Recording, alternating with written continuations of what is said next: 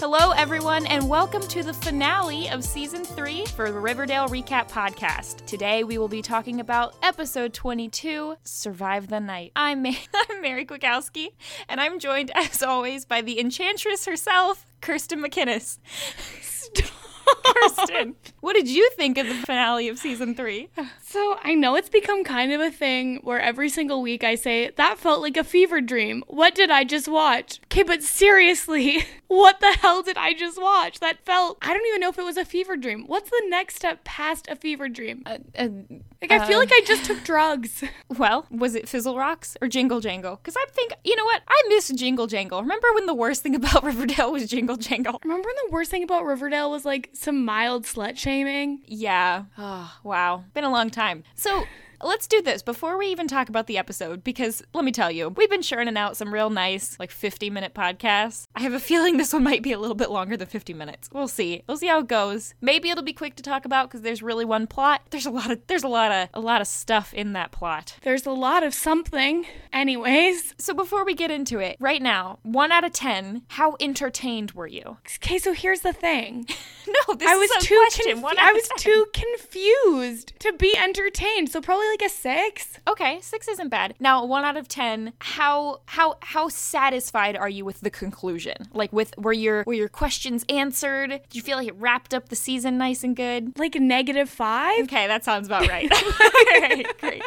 I think I think I will go higher. I think I was like an eight in terms of entertainment, but I agree that I think I I have more questions than I went in with now. Even yeah, though I got some things answered, there's just so many more questions now. I just, I turned on the episode. I watched the first scene of the episode. I said, what the hell am I watching? And it just got crazier from there. Although, to be fair, while I have a lot of questions, I do really appreciate the fact that they did give us a conclusion. Like, even though there's, there's more, there's obviously going to be more from these plot lines in the future, some of them were pretty much completely wrapped up. And we don't have to deal with all of them in the future. Looking at you, Gargoyle King. I, I think so, at least. I hope so. Much like, because season one and two, they, they kind of, their last episode was, they actually wrapped up the conclusion of the mystery in the second to last episode, and then in the last episode, they led into what was going to be in the next season. This one definitely, I mean, it wrapped up most of the mystery in maybe the first half of the episode, and then the second half, or second, like, one-third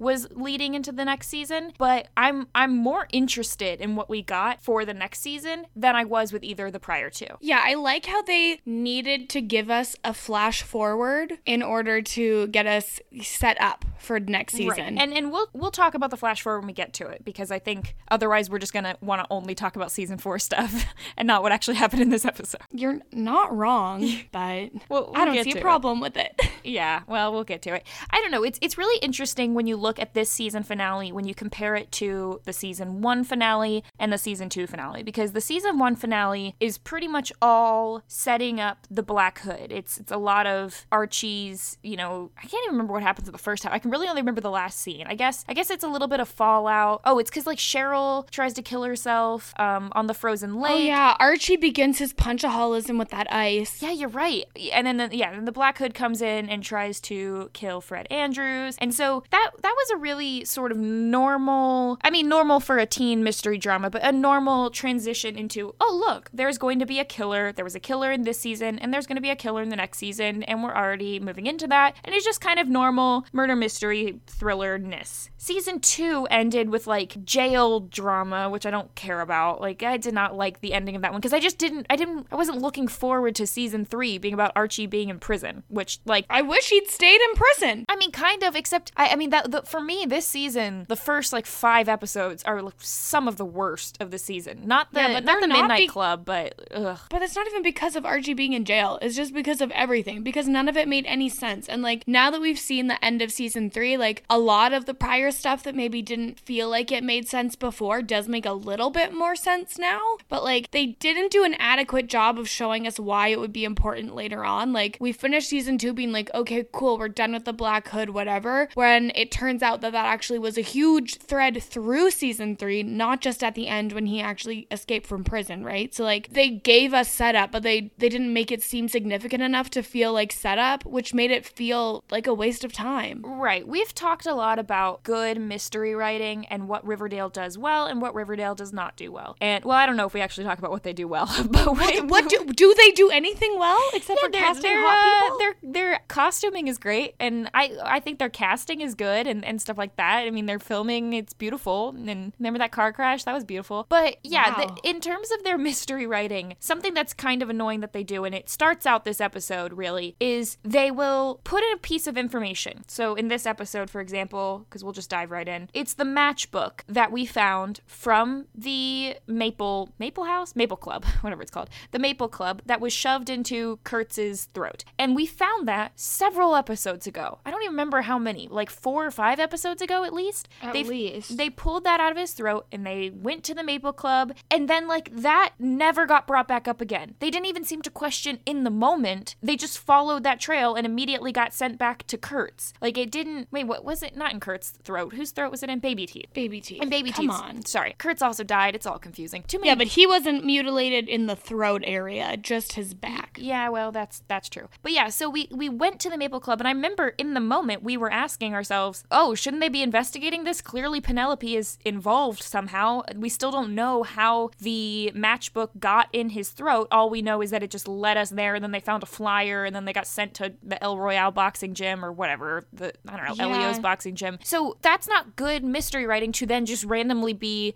like five episodes later, Jughead said, you know, hey, should we have investigated that a little bit more? Let's go do that again. Like, y- you can't, that's not planting a seed. That's telling you something, having your characters mess up, and then need to bring it back later. Well, yeah, like, exactly. In that episode, when they event- originally went to whatever the brothel's called, it should have, there should have been another clue that we could have seen there, so that even if, you know, Jughead and Betty don't notice it, we see something super sus that makes us think, hey, what the hell is Penelope up to? And we didn't get that, so it just feels sloppy. Yeah, it, it, it definitely was, and there's a lot of stuff that's like that, and, and it's why, you know, we try to catch things, like, you know, keep going back to the portrait of Veronica and stuff like that, that when they don't have a purpose, it feels lazy, because it seems like so easy to make it have a purpose, and it's almost like they're, yeah, I don't know, they're not doing their full job of being mystery writers, so I don't know. Yeah, and I just think a lot of that comes down to, are these people mystery writer writers? Like, I don't know how much experience they have in that, and that will make it tough for them to build, like, a universe, right? And and Riverdale is a really weird combo, and I know we've talked about this in our season one podcast as well, but Riverdale is not full teen drama, and it's not full mystery or sci-fi or whatever weird fantasy element they want to add in to that particular season. It's both, and it's trying to do too much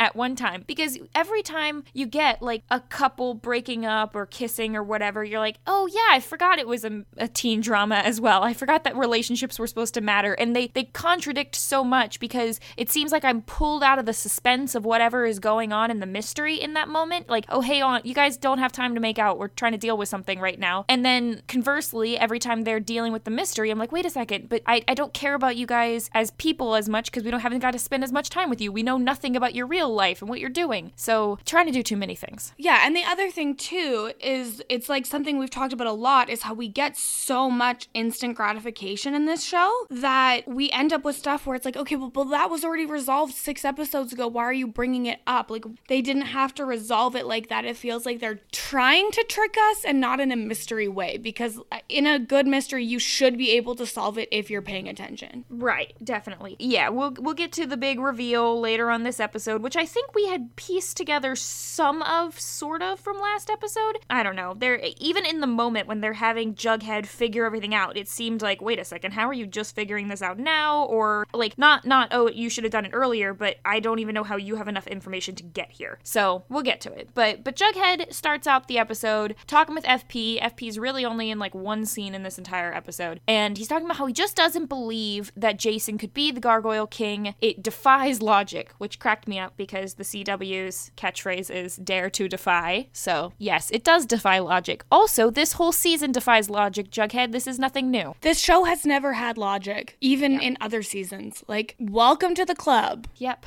Uh, yeah, so... Sorry, I was I, I was thinking about the song, um, One of the Drunks, and they go, welcome to the club. Anyway, sorry, continue. I mean, mean, I do love the song One of the Drunks. That's a great, great call. One of my faves on that album. I like that one. Um, but yeah, so then they go to the Maple Club. And again, it's just like what we talked about. Like, we don't have the rationale for why now is the time to go there. And like what, like there should have been something else that drew him there since he missed the other clue. Or again, some other clue that came out prior to this. Like it just felt like it came out of absolutely nowhere. It's because we wasted so much time this season having Archie learn to box and doing this whole boxing thing. I mean, he had he had like three fights in the last several episodes, none of which mean anything or progress the plot line of the mysteries. And he did that when we could have been having Jughead solve the mystery and piece together a little more things. So it seems a little more gradual. And it seems like, you know, it seems like in the show, like Jughead was doing a whole lot of nothing or a whole lot of distracting himself with the serpents or the prom or the Gargoyle King or whatever, and not really trying to solve the murder. I mean, he was dealing with his mom for half the... Okay, when you look at what happened this season, like I was saying, season one, one murder mystery. And they even had time in thirteen episodes to do other stuff, to have a whole episode that's just sort of about Cheryl and the Blossoms or a whole episode about Jughead's birthday and, and partying and whatever. They had time to do other things, and you still got to know the characters and you still got to solve the mystery. Now, season two, they tried to add in a little bit, a little bit more because we have Hiram and we have the Black Hood. So we got two things going on. And then this season, we went from having one thing to two things, which made sense because season two was twice as long. Season three, just as long as season two. But like real quick, off the top of my head, we got six or seven plot lines. I mean, we got Archie in jail, Archie escaping from jail, the whole on like the run plot line, mm-hmm. Jughead and his mom, Jughead and then Jughead's mom and Hiram, which was sort of a different thing, all the mm-hmm. ju- drug trade. You had a whole bunch. Remember when the other Blossom brother was in this show? Like he no, used to be I there. I don't remember. He was that. A big thing.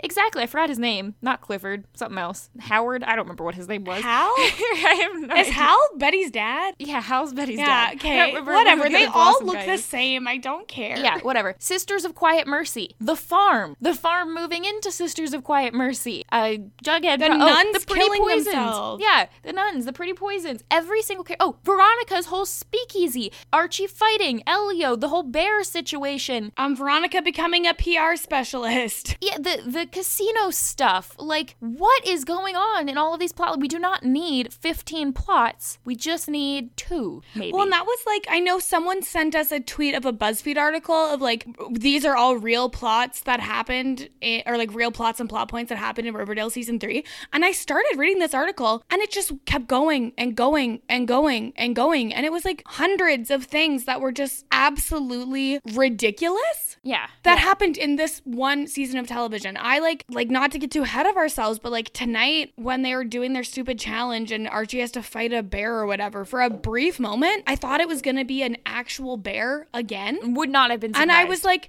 is Archie going to get mauled by a bear twice in one season? And we're at a point where that feels possible in Riverdale. Like it what, doesn't yeah. even feel that crazy. And, and there's a difference between a show going off the rails and becoming ridiculous and a show doing this. Because like Smallville is the example I go back to just because it's it's C W and it's sort of similar in some ways with trying to be, you know, a, I don't know if I would call it a murder mystery, but like a superhero mystery, you know, battling kind of show, adventure show, but also with a teen drama plotline. And so there was one particular season where it segues and there's a whole like witchcraft plotline happening where some of the normal characters are like possessed by the spirit of the seventeenth century witches or whatever. And it just go really goes off the rails and really detracts from like everything else that's going on. You're kind of like, wow, what the heck is going on? This is a fever dream. What happened to Smallville? Smallville's super weird now. That was con- contained to like one season and then they never did it again. And then they didn't get all weird. The preview we got for season four not making me feel like this is going to go back to normal. Well, and the thing is, is even when Riverdale was like briefly normal for like fifteen episodes or whatever, I feel like it jumped the shark a long time ago. And now they have just totally leaned into this complete ridiculousness. Yep. So,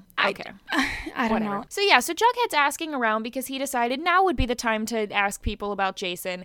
And this is like, okay, plot hole number one. So the women who work at the brothel, they've seen Jason and they know that Penelope has a son. Oh yeah, and his name is Jason. No, one of two things. Either Penelope should have told them a fake name or tell them it's a secret so that they can't tell people about it. Like th- th- this, how would this have not been caught already? They've been to the brothel three or four times this season. Like wouldn't they have caught Jason at some point? Yeah, how did they never run into him? Like Riverdale is not a big city. Yeah, okay. So that that's, I guess maybe he has his own bunker. Right. So Jughead's like, okay, cool, I'm going to figure some stuff out. In the in the interim, we flash over to the Veronica Archie stuff, which doesn't matter. Veronica and Hermione have a happy little moment where, yay, they own everything, including okay. the and Pembroke. I've got, a, I've got a problem with this. Because first of all, um, Hermione already owned the Pembroke. Yep.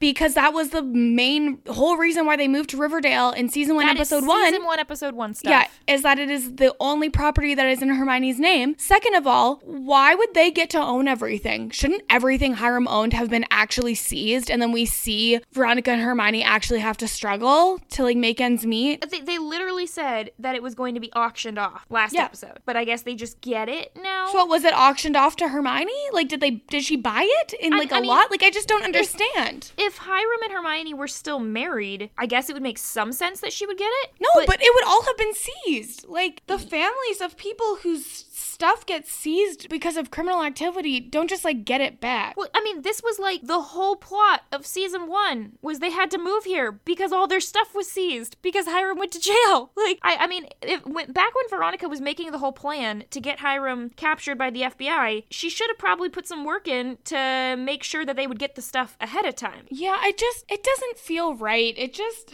It felt rushed, and I was annoyed by it. And then Veronica's like, one more question. And I'm like, oh, is it going to be the prison? Which yeah, is what we talked been. about last time. Yeah, the, the, she should own the prison, right? Because isn't that one of their properties? Mm-hmm. No, no, she doesn't care about the prison, because that's important and realistic. Instead, she just wants to help out her not boyfriend. Yeah, she wants to transfer the El Royale Gym into Archie's name because he's proven fully capable of owning a business, which is ridiculous because Archie's whole thing is he felt he couldn't even work for his family business until he did an M B A. Now he's not even going to graduate high school. He's just going to open a community center, which, like, you know what? At least it's a goal. Okay, um, stop giving kids properties and buildings to own and manage. Again, owning a building does not mean that you don't have to pay for it. You still have to pay for utilities and upkeep and electricity and everything. So Archie didn't have money for this. I mean, unless Veronica's paying for that somehow. Oh, I'm sure she is. You know who would be a great person to give this building to? How about Sheriff Keller?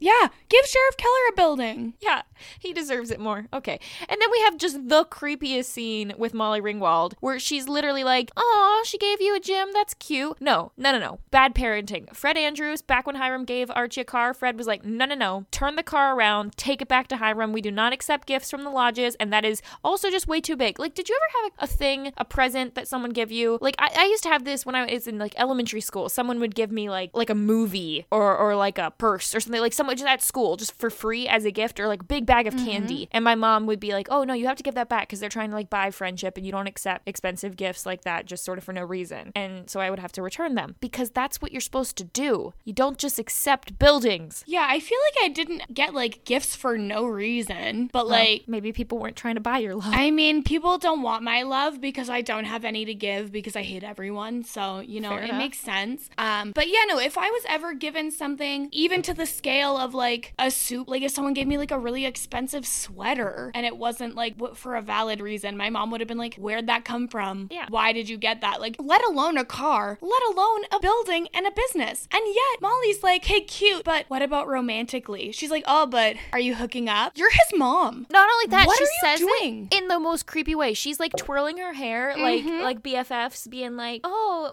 Sally, let's talk about Jonathan. Like, no, stop. What are you doing? It's creepy. Also, take him to a hospital, please, because his face is still a mess. Because this is like, I think this episode is like immediately after the previous episode, pretty sure. Uh, yeah, I feel like not that much time passed. Yeah. Um, and it just was like, it's just creepy. Yeah. So, okay, that was pretty much it. We'll get to everything with the whole gargoyle stuff later. So the farm. Okay. This is why I think it It happens immediately after. So Tony has run away and she has run straight into the arms of Penelope Blossom for no- why? St- why are you going to Penelope Blossom? You don't go to Penelope Blossom for anything. Multiple reasons. Number one, she doesn't care about Cheryl. Number two, she has personally locked Cheryl up in the Sisters of Quiet Mercy like at least once, if not twice. So why would she ever break her out of the farm? Number three, you drank tea with her. You know that she poisons people, and also pretty sure she's knocked out Tony before. She I know she's knocked out Cheryl before. She's also knocked out out Polly before using drinks. We so all stop. know she is a poisoner, though. So, like, but, like, regardless, Tony should know this. Just don't take any food or drink from her, or honestly touch any fabric she gives you. Like, just don't go to her. She's sketchy. She's been sketchy. Go I don't to Nana know. Blossom. Why are you talking to Penelope? But yeah, but also don't go to Nana Blossom because she, like, gets sat in a wheelchair also, in her room and can't go anywhere. Why? Like, what? Where are they? Because I assumed she had gone to Thornhill, but Penelope shouldn't be there because I'm pretty sure Penelope got kicked out of Thornhill yeah, like a while no, ago. No, that's um. Penelope said it's so fortunate that I was checking my mail at Thornhill when you dropped oh, yeah. by. Okay, I missed that. Well, that is like huge coincidence, but whatever. So she's like, oh, we gotta go save people, and also Betty's there, and then that's when Penelope's like, oh, mm, Betty's there. Interesting. I'll check back in on that. And I totally thought that she was in with Edward. Uh, Ed- Edward, what's his name? Edgar. Edgar. I totally thought she was in with Edgar, which actually wasn't the case, but whatever. I mean, she was in enough that she's like fine with him. So right, but like she didn't know everything ahead of time, which is what I I assumed that she was like knocking out Tony because she's like, shoot, they're finding out the information that I've been trying to keep secret. But no, yeah. she actually didn't know about the phone. I assumed that Tony was gonna wake up in a bathtub full of ice, missing a kidney, but oh, that was not the case. So Betty went under the knife. Oh no, she didn't. She's about to go under the knife, and we were right. She had like looked like she was gonna get lobotomized. Lobotom- lobotomized. Lobotomized. Yeah, lobotomized. We were right. Evelyn interrupts and says, "Oh, sorry, Dad." Okay, wait. So is he her dad, or is no. he her husband, or is he both? He, he is not her dad. He is her husband, and I guess therefore her daddy. But like, she's but not like his not child, biologically. Right? No. Okay, I just want to make sure because she's still calling him dad even when yeah, they're just like alone I together. I think it's also the kind of thing where it's like when you get into a scam like that, it's easier to keep it up if you like okay. pretend all the time. So like, I don't know. Okay, cool. It's gross. So that's good. So Evelyn interrupts and says that Penelope's here, and that's when we find out. Yeah, sounds like Penelope didn't know every- about everything ahead of time, but Penelope wants to buy a whole bunch of organs. We'll get back to that, but like, I don't think that came up in the episode. I I thought that she meant Betty. Oh. Like she wanted to buy all of Betty's organs gotcha. in the form of Betty. Okay, I guess that makes sense because I assumed that she like also wanted a bunch of kidneys, and I was confused. Anyway, I um, was like, why? And then when Betty came down, I was like, oh, okay. Yeah. So Edgar then tells Evelyn, oh no, we've been compromised. Too many people know our stuff, so we gotta ascend like right away, which I definitely thought meant like group suicide right now, except like not us, but like we'll make it look like it. Well, I was hoping that that was the case because yeah. then it would be over. And then they talk to Alice, and Alice is like, oh, oh my gosh, okay. But then the second they walk away, she's like, mm, I see what's going on. So all of a sudden, pretty much for the rest of the episode, Alice seems like mostly woke, which is a little bit weird because, well, I mean, we'll get, I don't want to spoil the ending, even though you've all probably watched it, but whatever. I guess it came out of nowhere sort of in the episode because we're not seeing her like get woke, so we just all of a sudden she seems to care about Betty and stuff, but I guess it makes us a little bit more suspicious of what's really going on. So I assumed that they were going to kill Alice, but whatever. They yeah they tell Alice that Betty escaped with Tony, and so at least Alice cared enough to ask. Okay. And then it's obvious though that like they suspected Alice enough that they made up a lie, you know? Right, right, definitely. So there's that. And then Cheryl goes and talks to Fangs and Kevin, and she does a much better job than Betty did, probably just because Cheryl's a more commanding presence. She tries to take them to the organs, but the organs are all gone. Yeah, I mean, I love that Cheryl is, like, with it now, but I don't like that Fangs and Kevin are just complete robots. They're not I really just, fun. What I thought was going to happen was that Cheryl was going to lock them in the freezer. Oh, I thought escape. they were going to try to lock Cheryl in the freezer. I thought That's she I thought was going to get one over on them. And be like, oh. look at the kidneys, and then they go in and they're like, oh my god, and then she's like, boom, no. I'm out of here, goodbye. Yeah. And then so Cheryl goes into a room and sees a dude in a wheelchair, and she screams. I like when she says, reveal thyself. Just like one of those things Cheryl says, just like just like a character in a different movie, which is great. Yeah. And and yeah, so Alice is talking with Edgar because she's worried about Betty, and he's he's like about to give her some details about the farm. And I wonder what what do you think he was going to tell her? Do you think he was going to say like, oh, we have to do something with organs? Or I assume that he was going to give her some kind of excuse for why they're doing what they're doing, but without okay. like fully revealing. Yeah, but before he even gets to that, Cheryl storms in and says like, oh my gosh, you've got Jason, you grave they've robbed him or whatever. Yeah. So, like, that must have been really traumatizing. I don't know why Dead Body Jason was just chilling in a room. Like, I feel like Dead Body Jason still should have been kept in, like, a freezer or something when they're not using him, right? Yeah, so I assume that maybe, like, Polly had just been in chatting with him or something. It's possible. Ew. Oh, I know. Ew. But I don't really know. So, okay. Edgar's like, yeah, look, ain't no thing. I was just trying to fill your void. It's chill, dude. Yeah, he's like, you I'm know? just trying to help you, and I obviously had to steal your bro- brother's dead body in order to do that. And it's like, yeah, convenient really, that his dead body was like right here, so that's cool. This does make you think about like what was he doing to Alice for Alice to like play along and pretend that she was talking to Charles. Kind of curious about that. Like, did he just have like another dead body in there? Do you think he just had like a person pretend to be Charles? I don't know, but I am assuming that this is something to do with those farm mushrooms also are like a big part of it, right? Yeah, I, I think I think it's it's interesting because while the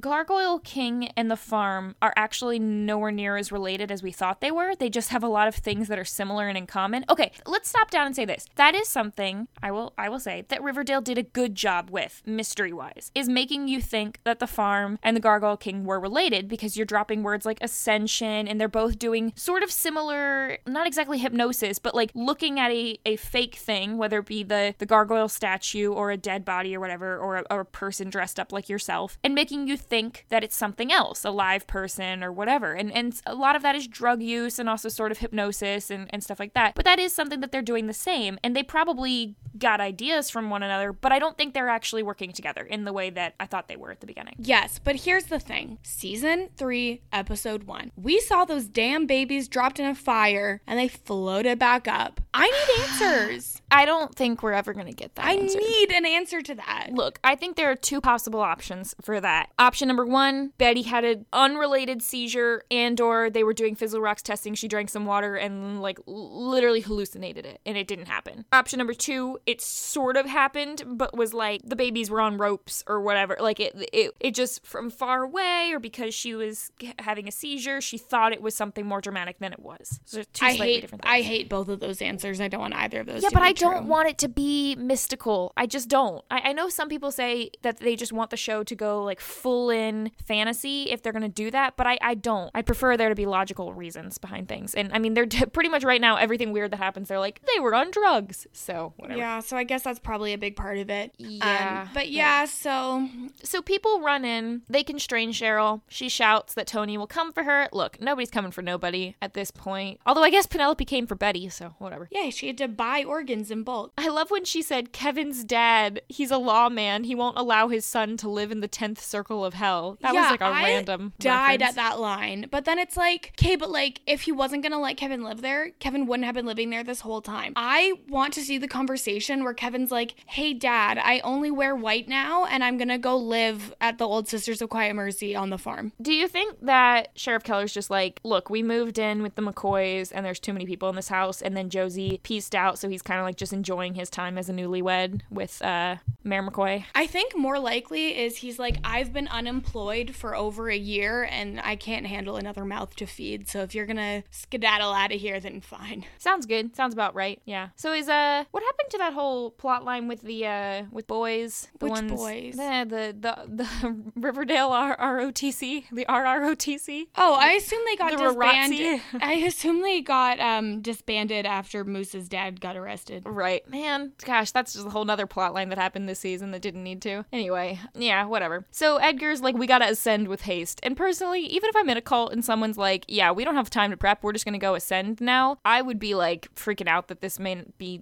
a botched operation or something. So yeah, well, I feel like it's the thing where they really were setting us up to believe that they're all gonna kill themselves, but right. I definitely don't think that happened. So anyway. So Alice rescues Cheryl, and uh, she also has the foresight to take the other babies. That's great. I'm really happy about that because I kind of thought that would be the thing, that'd be the type of thing that Riverdale would just like accidentally forget about and like plot hole, oops, we forgot oh, the baby. Yeah, I could totally see them forgetting about the baby because I know I forgot about them several times. Yeah, I mean, I know that we're not there yet. Dagwood was already taken and he was taken by Penelope. So like hopefully Penelope didn't escape with him. Um, I mean, it, she seemed pretty busy to have a baby with her, to be honest. Also, I just w- cannot with these children names. Well, that's what happens when you're in a cult and you're pregnant at seventeen. Yeah, but like Juniper and Dagwood, it made me think this cult was going to be more hippy-dippy than it actually is, I guess, just because no one else's names are like that weird. Well, no one else is a baby. I guess Evernever is kind of weird, but like his name is Edgar. Yeah, but he's like too hot to be an He Edgar. Wasn't born into a cult, right? I don't know. We don't know. Also, Edgar would have been my middle name if I was a boy. You can be hot and be Edgar. Can you think of another Edgar? Name one other hot Edgar. I feel like there's probably a lot of like people that we that go by Ed that are actually called Edgar that are like really hot. Would you rather be Edgar, Edward, Edmund, or Edwin? Probably um Ed Edmund. Really? Ugh. It's like uh what's the one with the lion, the lion, the witch, and the wardrobe? Isn't there an Edmund in that? I don't remember the names of the characters in Narnia, but I do remember the names of the characters in Jane Austen novels. Is there an Edmund in a Jane Austen novel? I'm pretty sure. That sounds right. Seems I feel like there's a scene in uh, Twilight where she's like reading books and like all the names are very similar. Oh yeah, to that's Edward. In Wuthering Heights, I think. Oh, okay. Well, um, I was close. But I don't I don't remember. I'm I'm not an expert. Man, Twilight. We should podcast about that instead. I mean, we definitely should do some podcasts about Twilight, both the books and the movies. I'm all in. But like, Mary, if I was a boy, my name would have been Gerald Bernard Edgar. So like, where's the good name? They're all horrible. Sorry to any Geralds, Bernards, or Edgars who may be listening to this podcast. Wait, wait, your full name was going to be Gerald Bernard Edgar? Gerald Bernard Edgar McInnes. And then they went with Kirsten? I was almost named Rodina. You know, Rodina's pretty cool. Reminds me no. of Rosina. Okay. Oh, yeah. Oh, if I had a name like Rosina, that'd be great. But I no, I have um, a relative whose first name is Rodina who goes by their middle name. And they went to my mom and said, I will never speak to you again if you name your child Rodina. And that is the only reason why that is not my name. Wow. Okay. So well, thanks, Aunt Kathy. Uh, we have gone on a tangent for quite Anyways, a long time. Sorry, anyway. guys. So back to this. So Cheryl escapes with the baby, which is great. Alice is back to her old self with no explanation. Yeah. Conveniently, the uh, tunnel that was boarded up like two seconds ago is not boarded up anymore. So that's great. And then Alice is like, make sure Betty is safe from the farm and from her father. It's like, damn, girl, like kind of a lot to ask for Cheryl. I mean, who else is she supposed to ask? Cheryl's the only one who's even cared about Betty at all. I don't know, but the fact that Alice said both of those things, that was the point where I'm like, okay, Alice is definitely back to her old self. We don't know why, but I'm all here for it, so I'm Yeah, just I don't complain. even care if it makes no sense. Having old Alice back is all that matters to me. Yeah, and then somehow Cheryl climbs up a ladder with a baby, who, for also, why is this baby still a baby? It's been like a, two years since this baby was born. I mean, obviously time hasn't moved in the way that we thought it did. It, no, th- it's the end of the school. Ugh, whatever, okay. I'm, I'm not even, look, we'll get to, oh, I'm going to forget to not talk about this later, but like, season is going to be their senior year. I'm sorry. Is Archie graduating? Yeah, no. I thought he, there was a major plot line this season that he's not going to graduate on I time. Guess he's maybe been doing like evening classes and is going to do summer school or something. I don't know. But yeah, that definitely put some major alarm bells up for me. Uh, maybe they're all just like pretending Archie's going to graduate so that when they all leave him behind, it's not like as bad. Later on, just connected with these people so we can get to the rest of the people. Nana Rose wakes up Tony because, okay, good. At least Tony was just left there. And this Nana is Rose- the first time Nana Rose has been able to do anything. The entire rest of this show, she has been just in her wheelchair, unable to move. And the one time she tried to call someone on the phone, she fell on the ground and couldn't go anywhere. So how is she suddenly healthy Was that enough? Still this season? No, that was a few seasons ago. I don't remember. I, I don't think that remember. was season two.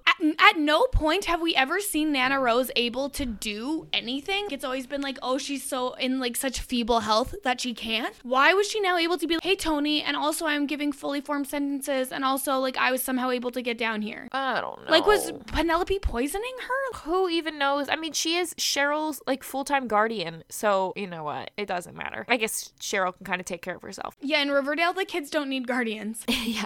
Nana Rose just like also speaks in the most cryptic way. She said things this episode like, she said, uh, the hunt is afoot. Your school chums are the prey. And Tony's just like, I don't care. I need to go save Cheryl, though. Like, stop speaking in riddles, Nana Rose. Well, and I'm just surprised that she's able to speak at all. I just, I just, I just, you know. Yeah, I don't know. Anyways, so Tony's like, whatever, I'm going to go get Cheryl. But Cheryl shows up because she, she's the fastest runner in the world. And her feet are not nearly as torn up as Tony's were. Oh, yeah. I don't know if we talked about that before. T- Tony's feet were like Archie's I mean, she face. ran barefoot for quite some distance, I guess, through the woods, but Ooh, it gosh. was pretty gross. She definitely needs like some some T L C on those little footsies. Yeah, not a good not a good advertisement for barefoot running. I don't think that running ever is going to make your feet look okay. No, not really. Um, but they reunite and they're with the Pretty Poisons. So yeah, they still exist. Cool. Yeah. And Cheryl's like, "Okay, Poisons, let's ride." We're like, "Okay, cool. So even though both you and Tony have been missing for presumably weeks, guess you still run the Pretty Poisons." Also, can we talk about real quick, why is Nana Rose keep referring to everything? She keeps referring to everything as the hunt, like the grand hunt. The hunt is the is afoot.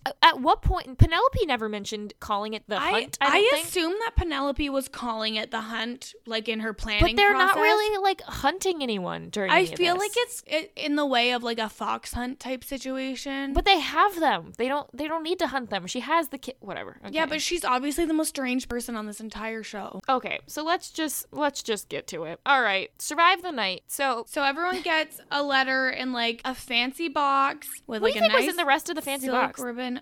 Probably like, the clothes they were wearing, maybe tissue paper or an outfit. I don't know. Yeah, it must have been the clothes they were wearing because I don't know what else would have been in there. Um, we never really got to see them open that. Maybe that's a deleted scene. But they all they all got these boxes and they're talking about them, and we all sort of assume they're from the Gargoyle King, I guess. Yeah, they're like, okay, cool, Gargoyle King's inviting us. Let's just end it all and go. Yeah, they're like, Veronica says, "So is it a trap?" And Jughead says, "Was there ever a doubt?" Like, of course it's a trap. It's like, dude, three episodes ago, you thought you were going to catch the Gargoyle King at prom, and you definitely did not think that was a trap. So no, you cannot pretend to act like you figured everything out now when you were dumb two episodes ago. Well, it's like, Track if it was a trap, method. Then why didn't you find some way around it? I don't know. Plus, they like they literally got in their letter, it says, "Don't bring your phones." Like, and yeah, we're definitely did, gonna die then. Did anybody tell F P about this? Nope, probably not. F P was no longer in this episode. So Betty wakes up and she's at the Blossom Hunting Lodge on the grounds of Thorn Hill. I'm sorry, how many properties do they own? Why was Penelope living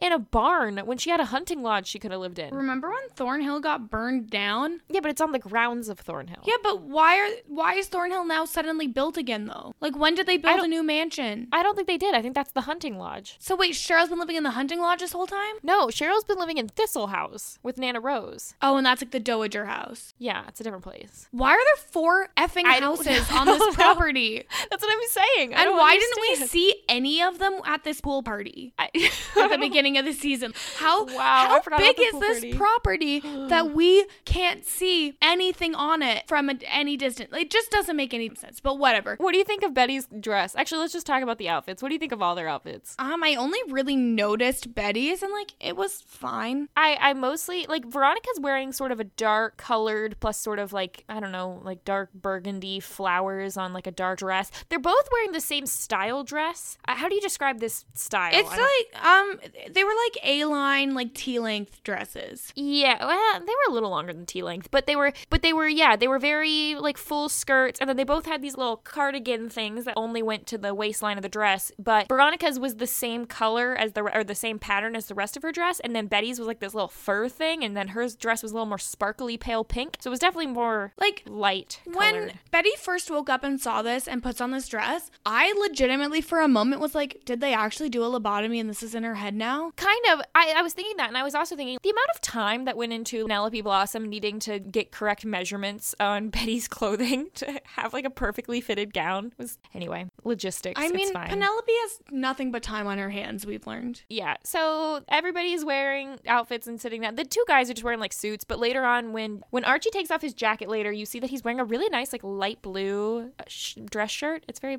I liked it. It was nice. Light blue I, is a good color. I literally, I only noticed Betty's outfit. Okay, well, I was paying attention. Well then. Penelope bought her from Edgar, like you said, so great. That's yeah. just okay. Apparently buying organs in bulk is how you say, I would like to purchase human being, which I don't think is technically bulk because she got so many different organs. Right, so it's not really, it's not really the same thing. Bulk would be, I need fifteen kidneys. Yeah, that's why I was confused. So I was the whole time in the episode, I'm like, so when are we going to see the fifteen kidneys that Penelope bought? Didn't happen. Maybe she has those in the cooler. Yeah, there were a couple unanswered questions episodes. So remember how Hal Cooper wasn't dead? Yeah, so like that's just everybody. Uh, Sister Woodhouse, aka Agatha, she's not dead. Yeah, but she did kill all the other nuns. Right, so that's fine. Um, I thought we saw her dead body. I guess I guess we didn't. I guess we just, because we kind of got like a big wide shot of it was, like, yeah, it was just a wide nuns. shot of all the dead nuns. And, and I guess we just figured she was one of them. I mean, why maybe? was I looking that close at the dead nuns? No, but I'm just, I'm wondering like, did, did the other, like did Betty think she was dead? I assume that she just also thought she was dead. I, I assume so, yeah. I don't know. All the other nuns are dead, but she's not. And Penelope like has this like familial relationship with her, and because she taught her everything she knows about boys. And she was her mentor. I guess I sort of thought that Penelope hated the Sisters of Quiet Mercy because they sold her to the Blossoms, but I guess she doesn't. I guess she just really likes Agatha, who gave her poison skills. I, okay. I don't. So Jughead says that he's almost figured everything out, and Penelope is probably the Gargoyle King, which, like, okay, she wasn't the one in the costume, but she basically, yeah, she was the Gargoyle King. Yeah. Surprise, surprise, kind of. And Hal comes in, and it's like, okay, yeah, we knew that was going to happen. And she says the kids were the featured players. Children of the original Midnight Club. Okay, I'm going to stop you right there. This is when th- it's the biggest plot hole of the whole thing, in my opinion. Penelope, if you're mad at the parents of the Midnight Club and you're trying to take it out on their children because you're mad at them, both because you told them when you were a teenager that you got, like, sold to the Blossoms and they didn't do anything about it, other teenagers who were innocent bystanders. I don't know what they were supposed to have done. And then they didn't do anything about it when they got older. Neither did you, though. And then they didn't do anything when Jason got murdered. I'm sorry, Jason got murdered by your own husband. Like, what were the... None of this has to do anything with them. They tried really hard to figure it out, so... Yeah,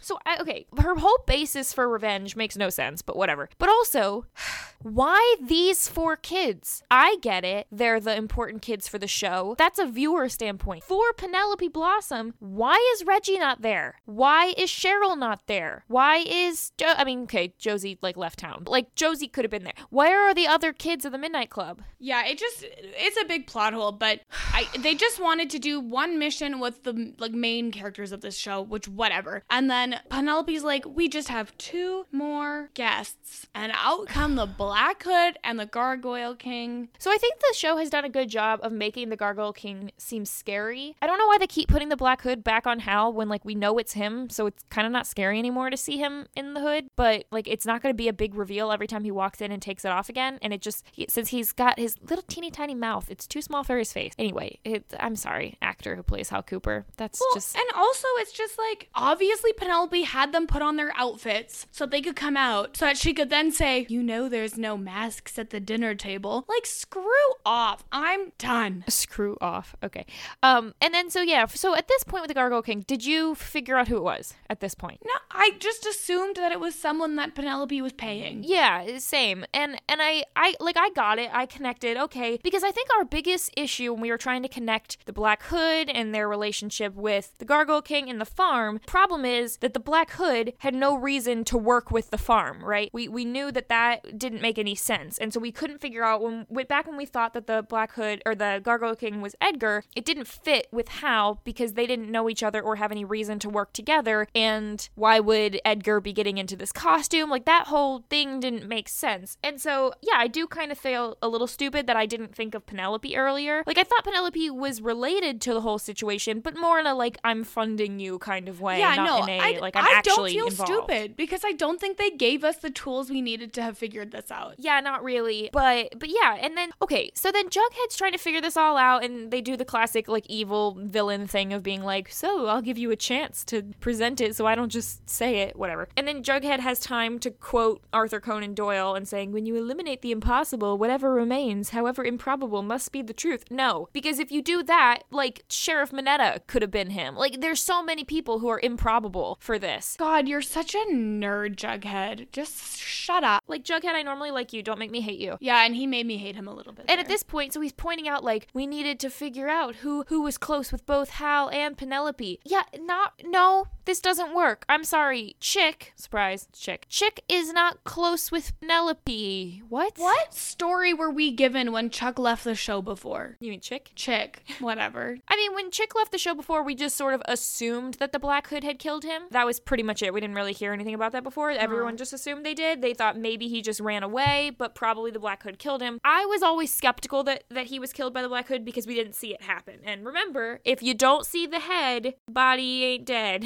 Have Hal and Chick been working together this whole time? Yeah, the, in the show it was presented that Hal felt bad for Chick because they were in some sort of similar circumstance. I, I don't know how we got to any of that, really. It was also basically stated that before Hal became the Black Hood and started killing everyone, Penelope basically like seduced him and told him to do all that, which I kind of buy because if you look at Hal season one and Hal season two, like it's a completely different character, so that makes sense, I guess. I, I, yeah, that that whole thing that whole thing makes more sense. Back when like Betty is questioning Hal in season one that he could be the killer, and Alice is like, haha, he's not a killer, because I don't think he was at that point. Now this does not fit with our reasoning behind how Hal became the killer last season, which was Hal basically saying like, oh, it's in my D N A and my dad was a killer and his dad was a killer and it's you Betty you're gonna be a killer or whatever. Like that, I think Hal believes that yeah, about himself. I guess so. Penelope put that in his mind as like, I guess you're a killer, you have no choice. I don't know. I don't know. Also, like, he's just a terrible like villain. Like he, his kill,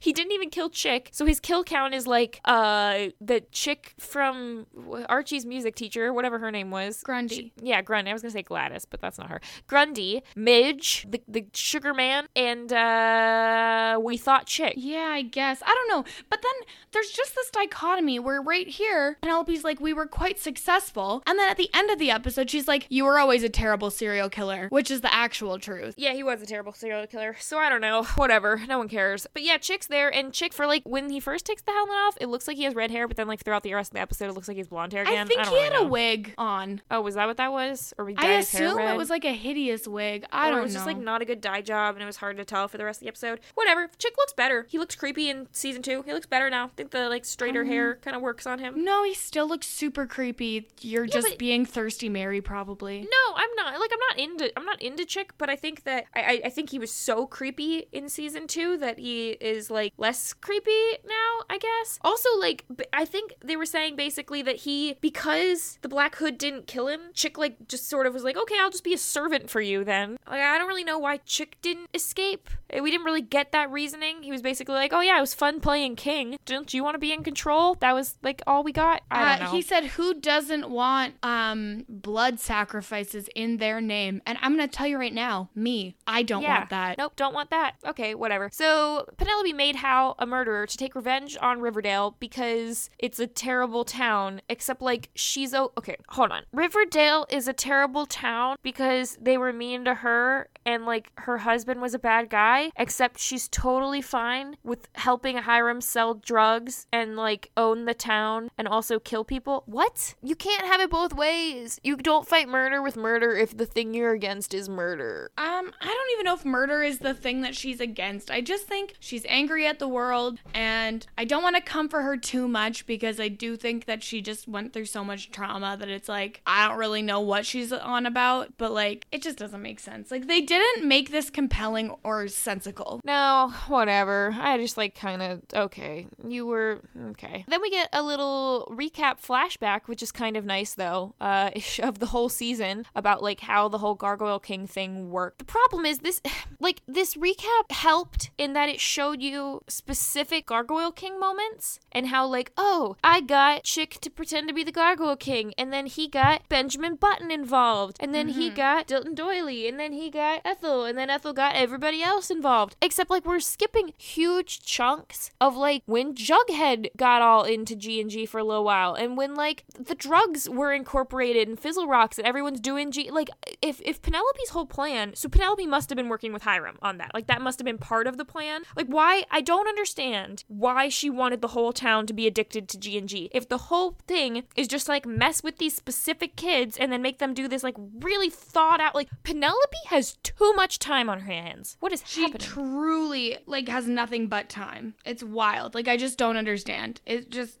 I also can't take Archie seriously throughout all these scenes because his face is just like still all busted up. He looks like Harry Potter in the Order of the Phoenix movie, where he, where at the end Harry looks just like he has a nosebleed for the last thirty minutes of the movie. Like, that's kind of what Archie looks like. Anyway, so yeah, so Penelope's like, okay, well, you're gonna play your final game, it's your final test, but you won't win, so I don't know why they even yeah, bother trying. They're like, but... so what happens if we win? And she's like, you won't win. And they're like, what happens if we lose? And they're like, you'll all die. And they're like, what happens if we don't play? She's like, we're gonna kill you right now. So it's like, cool, so we're just gonna die? Uh, okay. So yeah. they I feel like I would have just taken my chances and tried to just like tackle her right there. I mean, it's I guess a, like it's that thing where like a lot of people, like if you've ever done, which I haven't done, but I've known people who've been through like hostage training and all of that stuff, what they tell you is that you should always just fight right away and fight to the death, because if they're gonna kill you, they're gonna kill you, and right. you should just try to get away as fast as possible, and that's absolutely what they should have done here. Yeah, because like when you really think about it, like at this point, Chick is still in the big Gargoyle King costume, so we probably can't like move that fast or like really do a whole lot. And who were all of these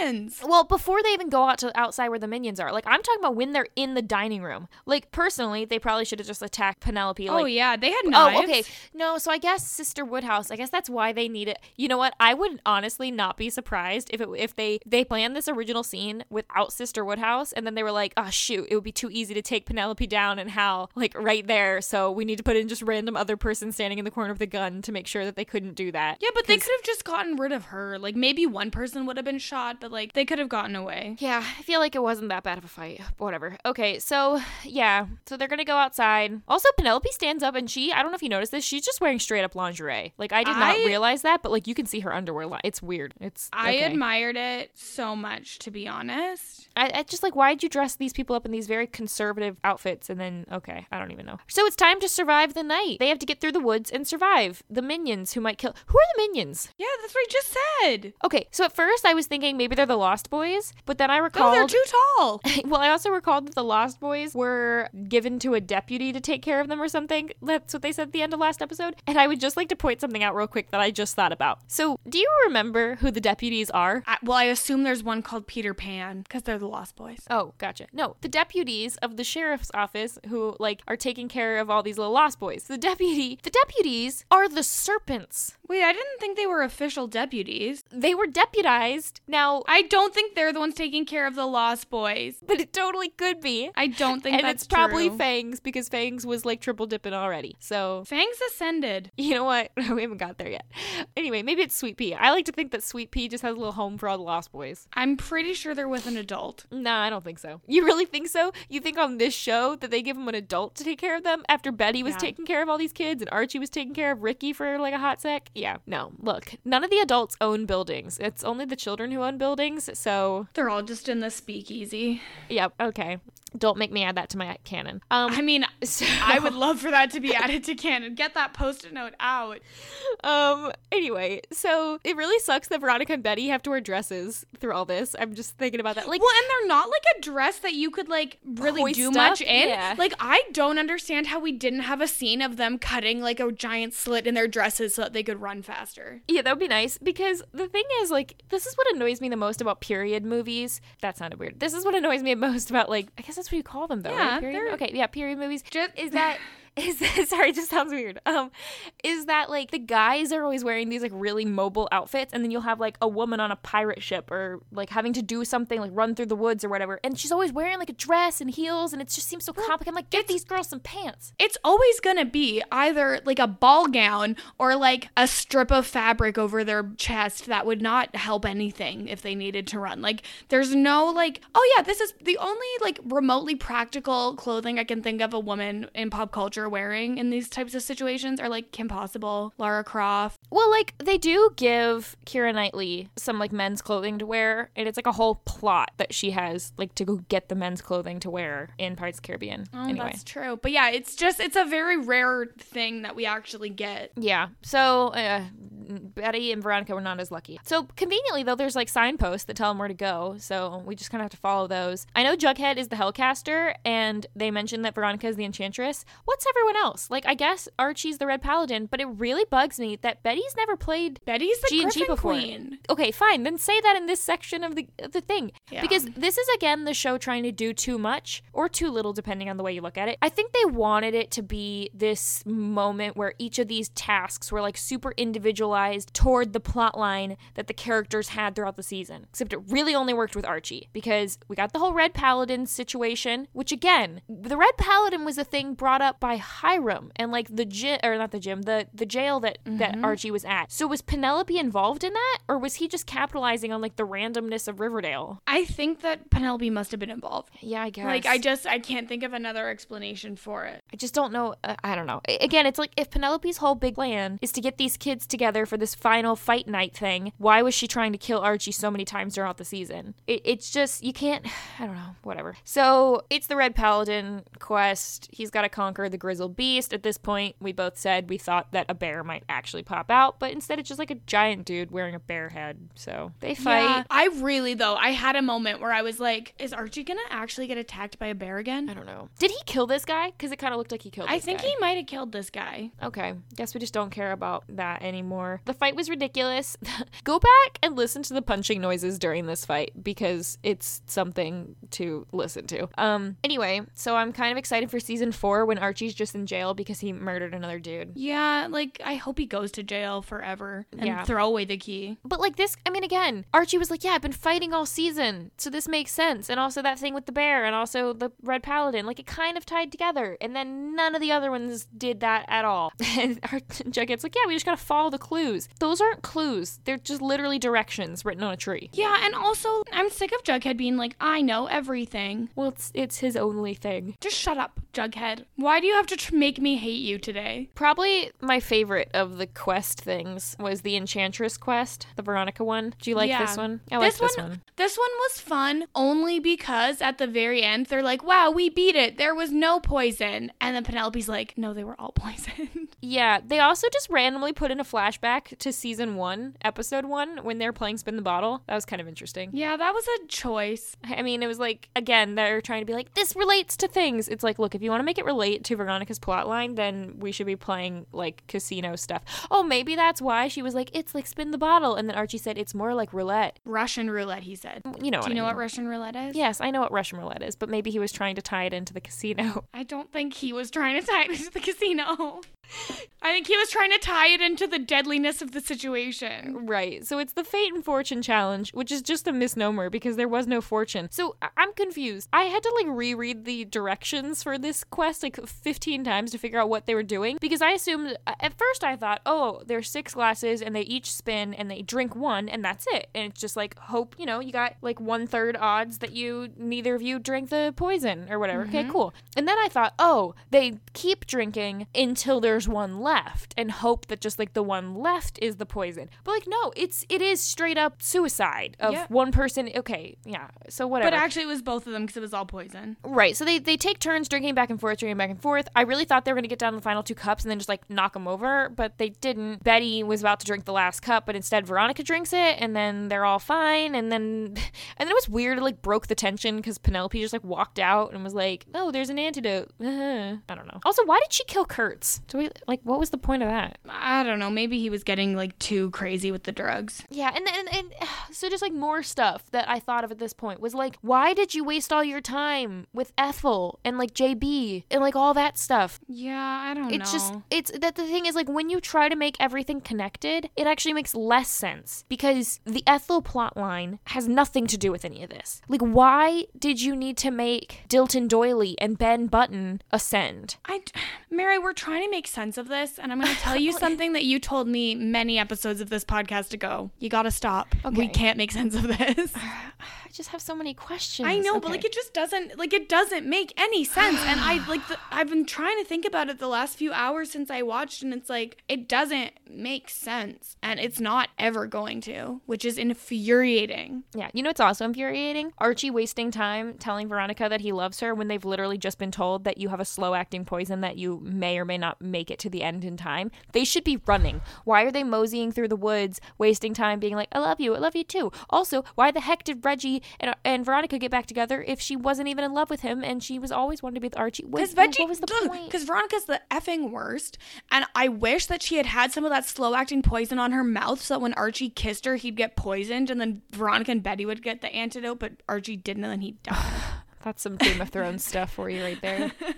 whatever. So they're wasting time. They kiss. We do not have time for this. I just kept writing, the show does not have time for this. Um, Nobody has time for this. They need Bran to be sitting in his chair going, we don't have time for this. Yeah. Okay, so for the most pointless of the quests, the Hellcaster one, again, it's like, I think the thought here was that, like, Jughead was in charge and there can only be one king, which kind of would make sense, but then, like, have him fight the, have him fight Chick actually when Chick is dressed like the Gargoyle King or something, or have, have him have to do something king-y, but instead they just, it's like the same thing we just saw with Archie, except it makes no sense because Jughead's not a fighter, but they both, like, run for an axe. And they and then, run like, for this axe, and then it's like Jughead hesitates and then he doesn't get there fast enough. Did he kill Chick? No, he didn't kill Chick because at the end they say that Chick went to jail, but he does, like, knock him out. And I, I, the, I think another thing that bothered me about this was, like, Penelope has just turned Chick into, like, her surrogate son, so, like, why would she sacrifice him in this way, assuming that he has a fifty percent chance of not making it out of this, probably? I don't know. And then Veronica's starting to, like, get woozy, which I don't know why she is and not Betty. Because she drank but... the extra chalice. I don't think that's she how... She had one more than her. Yeah, but if it's poison, like, does yeah, quantity but if she had make more it poison, speed up? I, I, I don't know. I would assume that that's Whatever. the case, because it's, like, how you can train yourself to, like, not be poisoned by cyanide by, like, slowly having more and more cyanide. And then we have another pointless scene of Jughead. They're, like, walking through the woods. Again, they do not have time for this. Run and get that antidote. But instead, Jughead is like, I think maybe we have to figure out how it's all connected, because it's a movie, obviously, that we are living in, and we need to solve the plot before we get to the end. No. Like, we're all trying to figure out how it's connected, but it's it's not, so just stop trying to think about it. And he's like, maybe we have to break the chain. Careful, that doesn't work in Game of Thrones either. Is that a spoiler? Ooh, I don't know. Yikes. Anyway. Anyway, break the wheel. Break the chain. Same thing. So, Betty's turn. Yeah. She says that her and Jughead exchange I love yous, but it's a lot quicker because we know that they're in love because there's been character development. Haha. Okay. Yeah, and so she gets a gun with one bullet, and it says one bullet. Okay. And then Hal comes out, and then he takes off the mask again. Like, stop. Don't put the mask don't back on. It, don't put it on. Put down the mask, bro. And and I just, I, I don't, again, I just don't get Hal. Is he brainwashed? Like, why is he okay to die? Why does he, he shouldn't want to kill Betty. Like, this is just the stuff that makes no sense. It would make a little more sense if, like, Alice was there and he was going to threaten to kill Alice, and then, like, Betty had to either kill him or, like, it, it, that would make more sense, but I don't know. Betty doesn't like him because he's a murderer, but she doesn't actually, she's not, like, actively trying to kill him at any point in this season. Yeah, and at no point ever has she been actively trying to kill him, so it just, like, it doesn't make sense. And then, again, we just don't really get the basis for why he has been going after her. Or, like, why Penelope is just sacrificing him. I mean, like, I get the whole thing about him being kind of useless, but, like, weren't they, like, married or something? I don't even remember. It I doesn't. Don't. Anyways, so then, basically, she shoots him,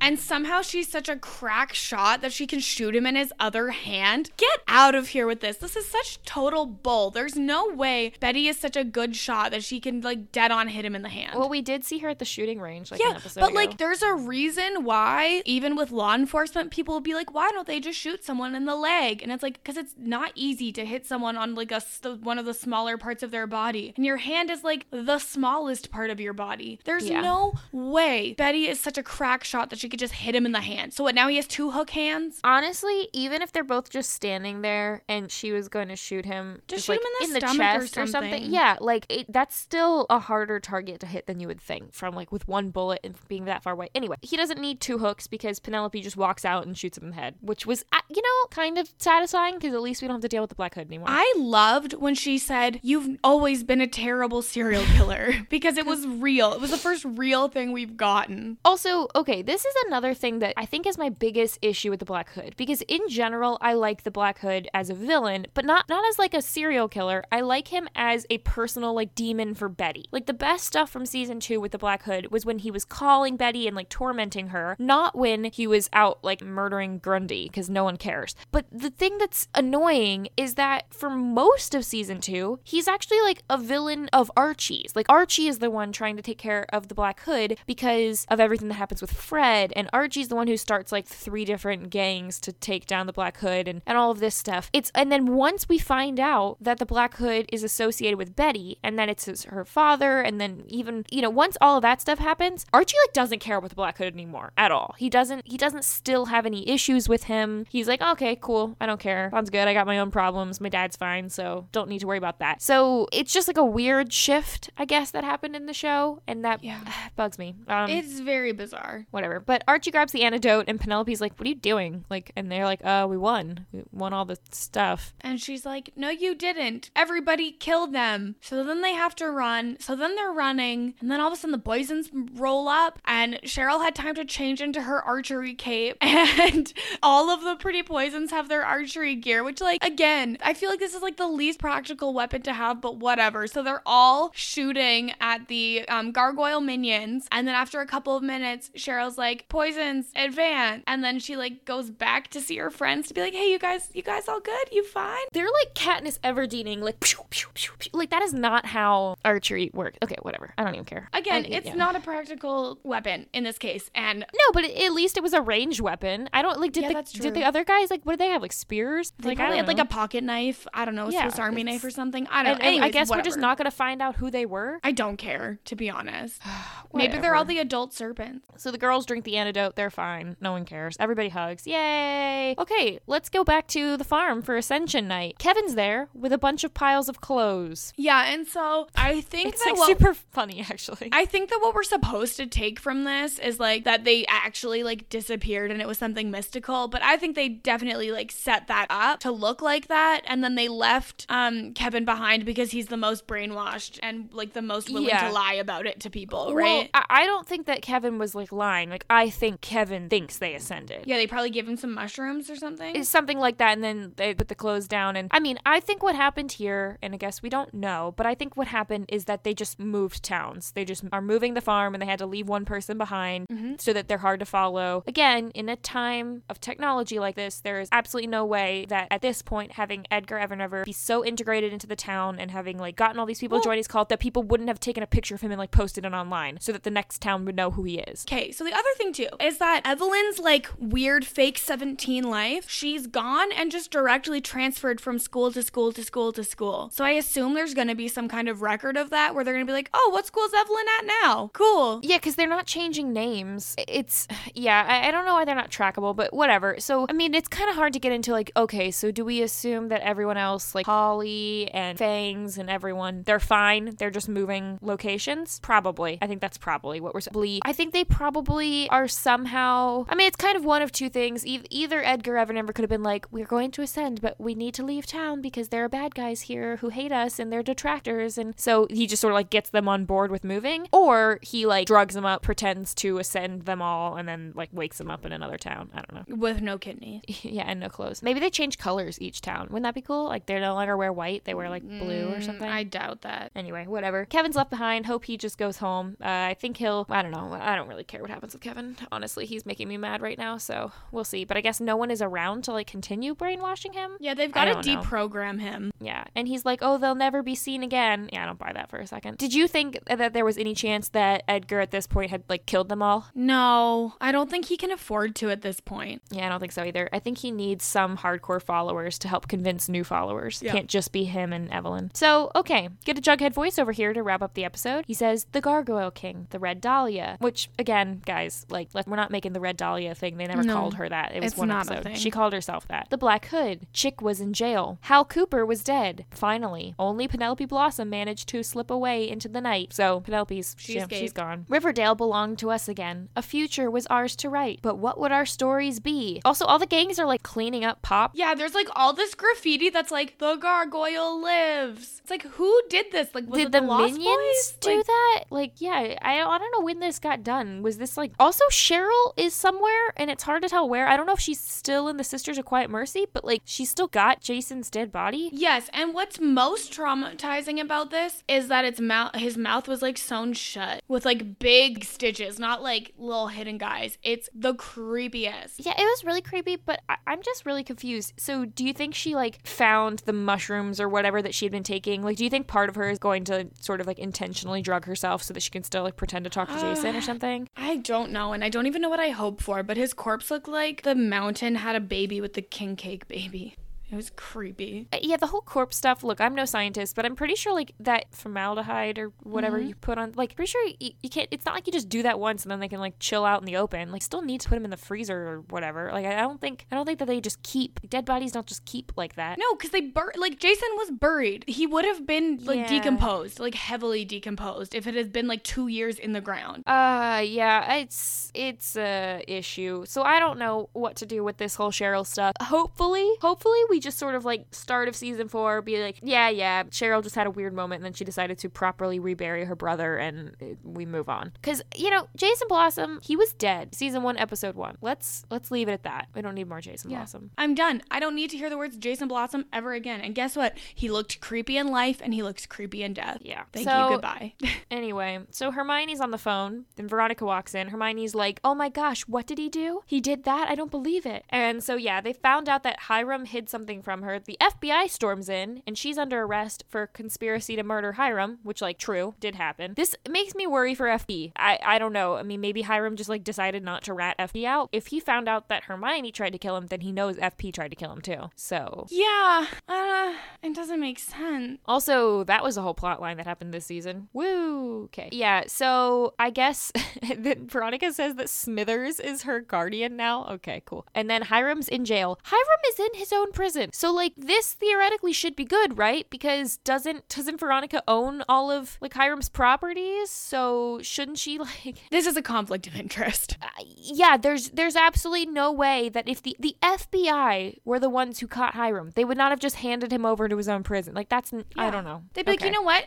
We'll just hold him here. So Archie is boxing with Mad Dog, and Archie wants to turn the gym into a halfway house community center. Hopefully that's a subplot we just hand off to Mad Dog and do not have to spend all of season four on, but my fingers are not that crossed because I just don't care anymore. He wants to keep the kids off the street. I mean, like, that's good, but get some properly trained adults and professionals to help out and not just you and Mad Dog and some other random kids. Archie, can you just finish high school? Can you just try to finish high school so that you're not the troubled youth who needs a community center? I don't know. I don't know. Okay. All right, guys. Now for my favorite part of the episode. This actually, I think, is why the episode entertained me so much. And there, while, while there weren't great things, I think the pros are pretty much wrapped up most of the Gargoyle King stuff. If they wanted to, they could never mention that again, and I'd be satisfied. I, I don't even need, I don't care. I don't care about, you know, I don't like care that Penelope's gone. It's yeah, fine. I don't, and I don't, I don't care about the why or the how or the what. And I don't care about, like, yeah, I have questions about why, you know, like what the lasting effects with Ethel might be or the gargoyle minions or whatever,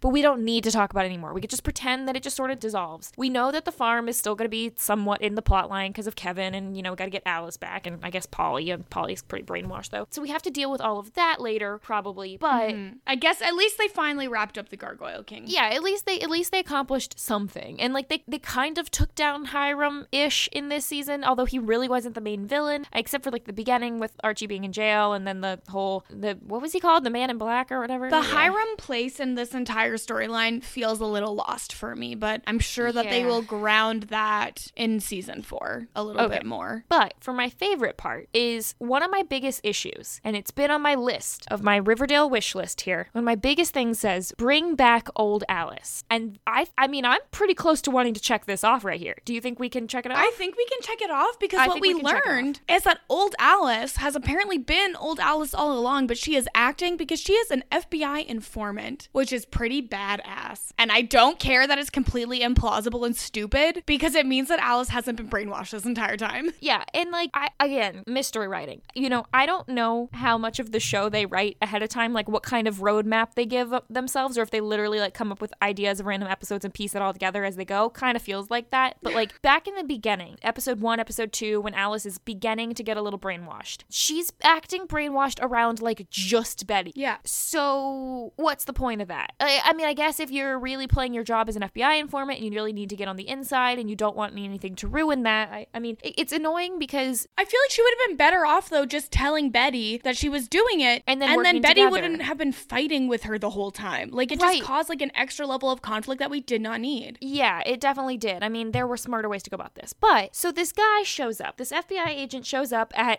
I wrote down Betty's house and I crossed it out and wrote down Jughead's house. And then I was like, I don't know whose house this is anymore. Um, I don't know. F P's not there. So the F B I have been investigating Edgar for a long time now, which is annoying. And Betty is just like, um, yeah, what were you waiting for? They've been here for months and whatever. And, and then I quickly made a bet that I said this F B I dude is probably the real Edgar Evernever because it was a hot blonde dude of like slightly younger age, I guess, but whatever. No, it's Charles, which Betty and Jughead's half-brother, something really linking them. Okay, yeah, I completely forgot that he was also Jughead's half-brother. Somehow, like, I knew that, that Charles was the child of Alice and F P, and I knew that he was Betty's brother, but we've just, like, never, like, I don't think anyone's ever talked about him as being Jughead's. Again, this is the whole Phallus issue that I have. The fact that on my sticky note it says that we need to inform Bughead of Phallus is because I don't know. I mean, I guess the Midnight Club, when Alice told Betty that she was pregnant and then told talked to her about how much she had, like, thought that F P was hot, that's the only time that Betty had sort of confirmed, oh, so, like, the the the kid you were pregnant with was F P's. Like, I don't know if Betty had realized that in season two. She might have realized that at some point, but I don't think that it was ever communicated to, to Jughead. But then it just, they made it seem like in this moment when Charles was revealed that Jughead already knew that, that it was his brother. Mm-hmm. But I feel like this was never talked about. Like, yeah. Just give me when? one scene. When did just they give talk me one about scene. It? They didn't. I don't know. So, okay. Like, can we please stop trying to make, like, weird incestual relationships a thing? But whatever. Yeah, their family's messed up. Yeah, so I completely forgot about that. And I went, yay, oh, ooh, okay. I also wrote down great actor choice. He looks like a good mix of both of them. I mean, he looks like probably a good solid, you know, ten-ish years older than them. But he does, like, something about his forehead and the way he, they have his hair makes it look a little Jugheady. But then, like, it's blonde. And he, okay, someone tweeted us this. And let me see who it was real quick. It I was had Megan Elizabeth. Time. Okay, Megan Elizabeth. I did not even realize who this was when I first watched it. And I went back because I thought this was a joke. This is Wyatt Nash, a k a. Matt Elrod from Survivor. So we jumped on what? this call. We're going through the questions. Mary goes, ha, ha, ha, ha, Wyatt Nash. And I was like, no, Mary, it actually was him. I thought they were just saying that it looked like him. And then I went back. Oh, my gosh. And this is like a huge upgrade for him from all these Hallmark movies. Like, C W is a bigger deal than Hallmark. Not only is it a huge upgrade, I mean, I think probably a good eighty, ninety percent of our audience knows our association with Rob as a podcast and with Survivor podcasting in general. But this is so weird crossover. I mean, I don't know. Have we had a mainstream T V show with a Survivor alum on it? I'm not sure. That is not the question to ask me. I don't pay attention don't to that. Did you check in the credits what we, what he was credited as? Was it Wyatt Nash? Is that what I did? I did not check the credits because I'm I curious. Was busy. Wyatt Nash. Yeah, okay. he's okay. Wow. Well, I think he looks great. Yeah, he so, looks hot. I guess. Okay, so he was in Glow on Netflix, and he was in Pretty Little Liars. Wait, who was he in Pretty Little Liars? Mm, it says Nigel Wright. I don't know who that is. Oh man. He's in a show called Dear White People, Hawaii Five-O for like an episode. So he's been in like episodes of things, but this might be his first real big get. So proud. Good job. Yeah, because he's gonna be a recurring character for season four. Yeah. So I'm really excited about this, and I I am I'm like very interested. So for people who don't know, if you don't know who Wyatt Nash is, yeah, we said he we're we're big Survivor fans, and he was on season twenty-two of Survivor, Survivor Redemption Island, and he had a pretty big role on that season. Uh, not necessarily as a great player, but definitely as an interesting character. And this was back when he went by Matt Elrod before he became an actor and changed his name. Mm-hmm. So it's very interesting. He looks very different here, but he looks great. And as we are all aware, I'm a big fan of attractive men on this show, and I just can't wait until they fabricate a reason for him to take his shirt off. Oh, that I mean, that'll happen. That'll happen nice and soon. For all we oh, know. Oh yeah, especially uh, he's an F B I agent. They'll have workout montages. It's he'll be oh, shirtless. Yeah. It's oh, gonna yeah. be great. It's gonna be great. I love how everyone is kind of just like, oh yeah, we need to find Alice. They don't. They don't even acknowledge the fact that maybe Kevin was saying something real and that these people actually like disappeared. They're just kind of like, okay, well they're gone, whatever. So that's kind of interesting. I already can sense that Archie will have very little to do with the central plot next season because Ar- it seems to be much more farm related. Also, has Archie had anything to do with the central plot in a while? No. No, I don't think he ever did actually. Okay, so everybody is in. The gang is all back together. They're in Pops. They're having milkshakes. They're having milkshakes, and Archie is like they're, they're having a sort of like important conversation talking about like, okay, we need to find Alice and and we need to make sure Hiram's in jail and whatever, and we need to get Hermione out of prison. Although again, they're like, oh, we need to bust Hermione out. I I'm sorry. She did she did actually try to kill her husband, though, so, like, maybe she should serve a little time. I mean, I, mean, I know she's not, like, like, yeah, she was trying to take down a bad guy. I feel like she could, they could just, like, do, like, get a good lawyer and do, like, the legal defense of, like, um, that they've done before where, like, battered wives are able to, like, get away with the actual murder of their husbands in, like, self-defense yeah. after, like, a cycle of abuse. Like, they could probably take that path. But it's just, it's not the same as Archie where he, like, was in prison, he was falsely imprisoned. Like, she's not falsely imprisoned. But also, like, yeah, like, Archie escaping from prison, he just got lucky that the information came out at the right time that he was actually, yeah. like, innocent, you know? I, I do think that we're going to get more on this because he said, your wife has been arrested and we've planted... Uh, we've planted the evidence. We've planted the evidence. So I think the evidence is something related to something else. That's either going to be something that's going to hurt Archie or F P or Veronica, so... I thought it was just more else. evidence that she had tried to kill him, but, like, honestly, I don't care. I don't it's going to be stupid. Hiram, like, stands up like stands up from the weight bench and he's like, you don't even know what you're up against, mija. Yeah. And it's like, shut up, Hiram. Just stay in jail. Yeah, please do. So while they're all having this chat about important things, Archie just keeps interrupting him and being like, yeah, but guys, like, let's enjoy our senior year. We haven't had any partying since, like, season one. I added that part in, but, like, also they haven't. So yeah, maybe well, we guess what, Archie? How about you focus on your studies so you can actually graduate high school sometime this decade? I don't know. And he's like, let's just, guys, like, Like, let's just not do mystery murders anymore or, like, gremlins. How did he already forget the word for gargoyles? Like, this happened yesterday. He probably never knew it because he's an idiot. Whatever. Anyway, okay. So then they're like, yeah, let's do it. And then we get a flash forward for the first time in Riverdale history. I, it, yeah, I guess it is. And and this this really reminded me of uh, Revenge because the very first season in the show Revenge is a flash forward to the what ends up being, I think, the season finale of season one. So, and, and you're sort of waiting the whole season. season because you know you need to get to that point. This is definitely what they're doing here, so it's interesting. Yeah, and so we've got Archie, Veronica, and Betty. They're standing yeah. in their underwear in front of a big fire. They're gonna burn their clothes. They're covered in blood. Jughead's not there. It says spring break senior year. And so I assume that Jughead's not in this scene because they want us to think that Jughead is dead. Yes, that's clearly what they but, want But, like, I'm think. pretty sure they probably killed Hiram. Ooh, ooh, I didn't even think about this. Yeah, so Betty is talking and she says, we need to burn all of our clothes, including Jughead's beanie. Then we're going to wash off our blood. Then we're going to graduate and go our separate ways. And we'll never talk to each other again. And that's the only way we won't get caught for this. Okay, I don't love the fact that Jughead's not here. Because, yeah, it's definitely trying to make us think that he died or There's something. There's no way. Because if Jughead was dead, it would be like they'd be seeking justice. Not, like, hiding yeah. it. Unless, I guess, like, if he maybe died from something else, like, much earlier on in the season. And then they get revenge. I don't yeah. know. Anyways, it's. I assume that they're going to kill Hiram. Maybe Penelope, I guess. I, I like the idea of killing Hiram. I don't think that Veronica would be that calm, though. I, it's annoying because I don't know who they would be killing. If they're killing someone, the main characters have killed people, most of which by punching. But but also, like, they're not...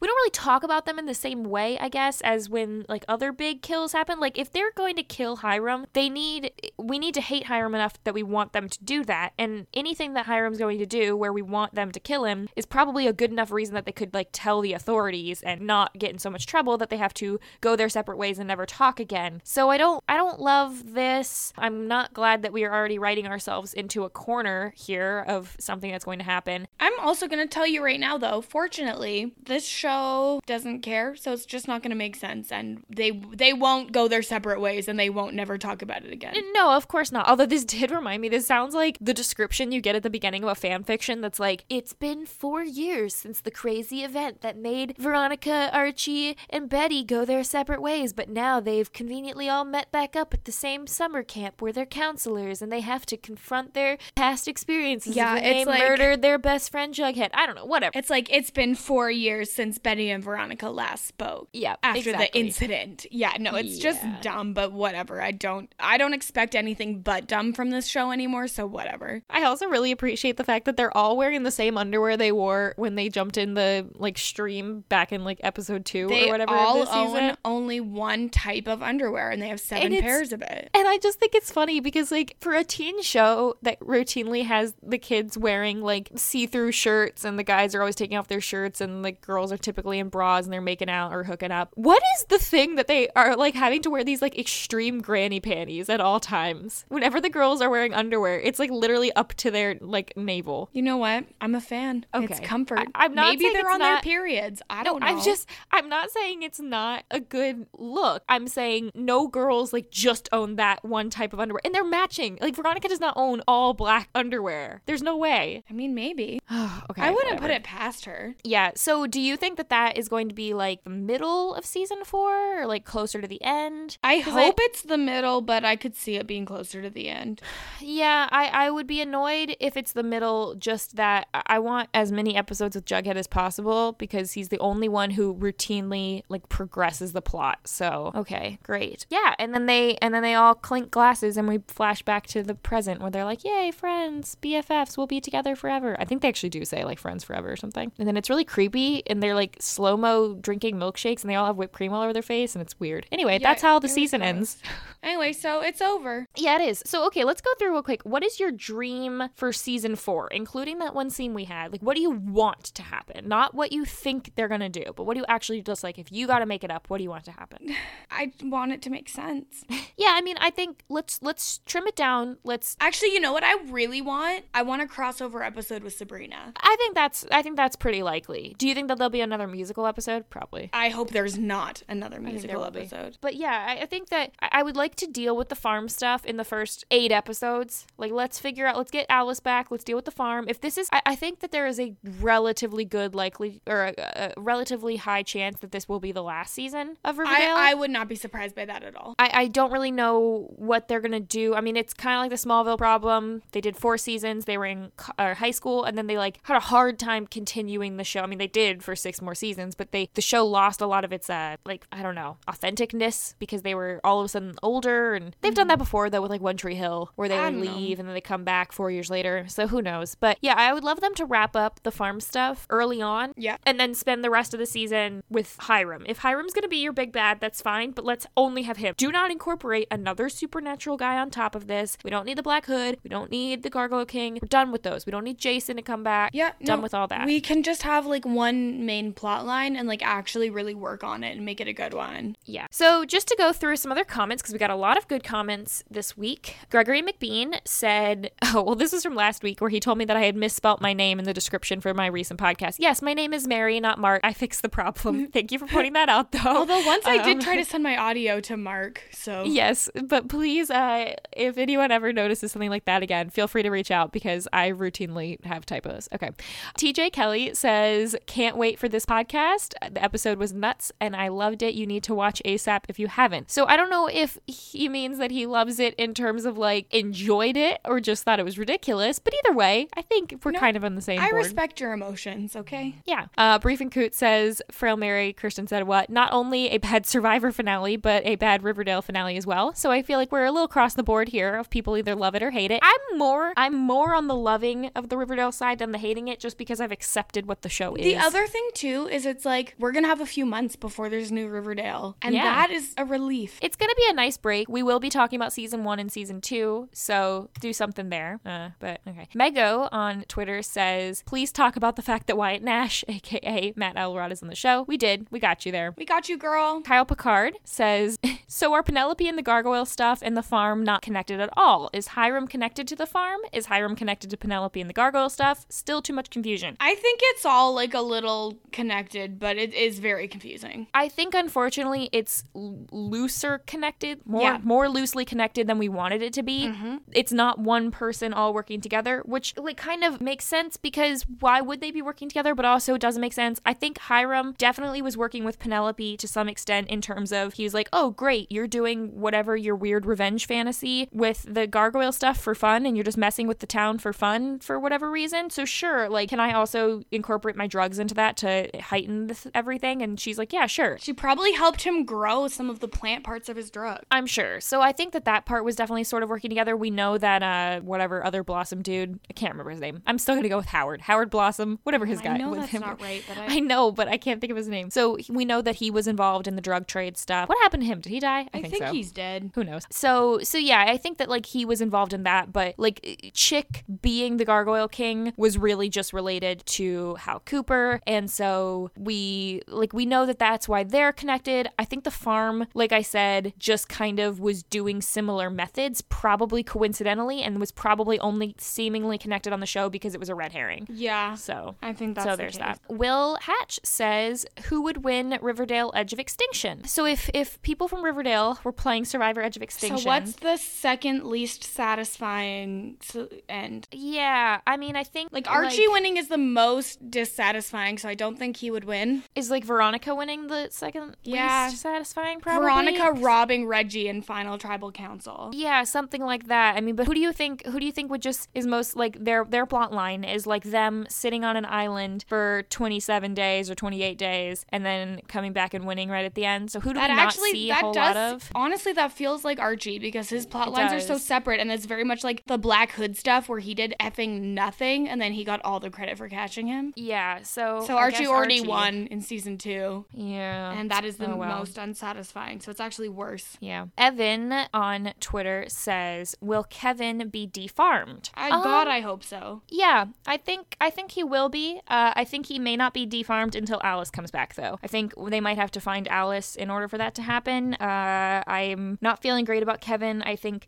the show made Kevin a main cast member, a, a lead cast member at the beginning of the season, and then decided they didn't really know what they were going to do with him. Something else, I was watching old episodes the other day, and I realized that early on in season three, when the speakeasy was open, Kevin demanded that he was going to be have the job of M C. He never did that. It yeah, never happened. At no point. So I, I think they didn't really know what to do with Kevin. They kind of had a plot line with him joining the R R O T C and being with Moose, and I liked that, and and that had a lot of stakes to it, and then they got rid of Moose, and I think I don't see Moose coming back, which kind of stinks back. I mean, maybe they'll do like a love triangle thing with him and Fangs, but I don't know. uh, Evan also writes, "Where is Sweet Pea and how does he feel about Fangs?" Yeah, see, that's the that's I would the like thing to about know. Like Fangs, we've had like a lot of scenes with Fangs and Kevin, but they're not really like they're not themselves, and we've had way fewer scenes with Sweet Pea, and I really liked the, the Fangs and Sweet Pea combo. They were like B F Fs, and kind of sad that they weren't in this. Yeah. The serpent plotline kind of dropped off throughout the season, so... Yeah, where are the serpents? Who is in charge of them? What is going on? Would love to know. And then, is Penelope in jail? No, Penelope escaped. Um, oh, shoot. So, I was gonna say the whole Gargoyle King plotline was completely wrapped up, but I guess Penelope wasn't. Yeah, so... but, like, at least, like, she can't hide behind the Gargoyle King mask anymore. We, like, know who she is. The other thing that makes me annoyed with all the jail stuff is just, like, has anyone who's ever been sent to prison so far actually stayed there? Hal didn't. Hiram's Hiram probably not going to. Never Archie did. didn't. Archie didn't. And Hiram already yeah. got out of prison early in season one. It's like, I keep I keep bringing up all these Smallville references, but like in Smallville, there was this prison that basically all of the bad guys that Superman caught got sent to, and they would routinely escape. It's not, it, you never felt good and satisfied that someone went to prison. So, okay, one more. I got a really long letter from Noah Salmon, who had was talking all about his thoughts on the season, and he said, "Here's the tea. The finale was good. Yes, it was fast-paced, but I love the cleanup, and it was very logical. I love the reveal that Alice was undercover the whole time." Me too. Mm-hmm. "And Jason isn't actually alive." Me too. Yes, thank God. Yeah, agree though with those. "And that Penelope is apparently more of a genius than we thought." Okay, I, I don't know about that, but I, I do at least agree that I'm glad that she's not as stupid as a lot of the other adults in the show. So there's that. I really like where they're going with season four. It seems like as if the main storyline will be about Bughead working with Charles to take down the farm, mainly Edgar, and save Alice. Oh, I would love to say that that's the main storyline, but that, like I said, it's probably going to be like first half of the season kind of stuff. Yep. It's a cool idea, given that Alice is secretly working with the F B I. I'm personally fine with the story as long as there's no more griffins and gargoyles or something is ridiculous. I agree. Same. Amen. Big same, but I don't think yeah. we'll ever get that lucky. There's also a few other small plot lines they alluded to in the end, but I feel like they'll focus mainly on this one, or at least I hope they do, because I don't care about the Lodge family drama anymore. My theory about the spring break scene is that this will be toward the end of the season, but will not be about Jughead's death, so on the same page with you. Rather, I think they will have murdered someone else and that Jughead had to run away from the scene, but they have to burn his clothes to due to the blood evidence. No way that they kill Jughead. Yeah, look, there's no way they kill Jughead. Unless they plan to end the series. Thanks for reading this, and thanks for a great season of podcasting, Kirsten and Mary. Aww. P S.